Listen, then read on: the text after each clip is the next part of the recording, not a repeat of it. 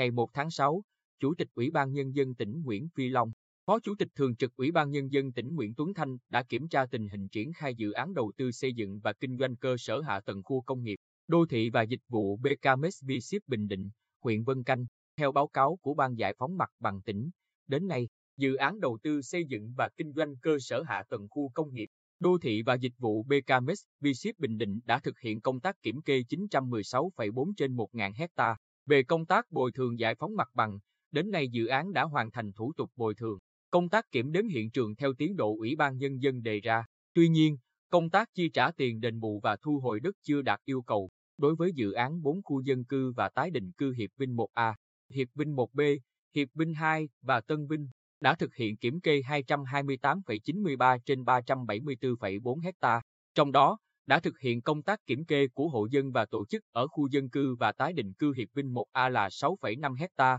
tổng diện tích 89,9 hecta. Phát biểu chỉ đạo tại buổi làm việc, Chủ tịch Ủy ban Nhân dân tỉnh Nguyễn Phi Long nhấn mạnh, đây là dự án có tầm quan trọng, tác động lớn đến tình hình phát triển kinh tế của tỉnh, đặc biệt trong bối cảnh dịch bệnh COVID-19. Sản xuất công nghiệp giữ vai trò rất quan trọng, nên đưa dự án hoạt động sớm ngày nào tốt ngày đó. Do đó,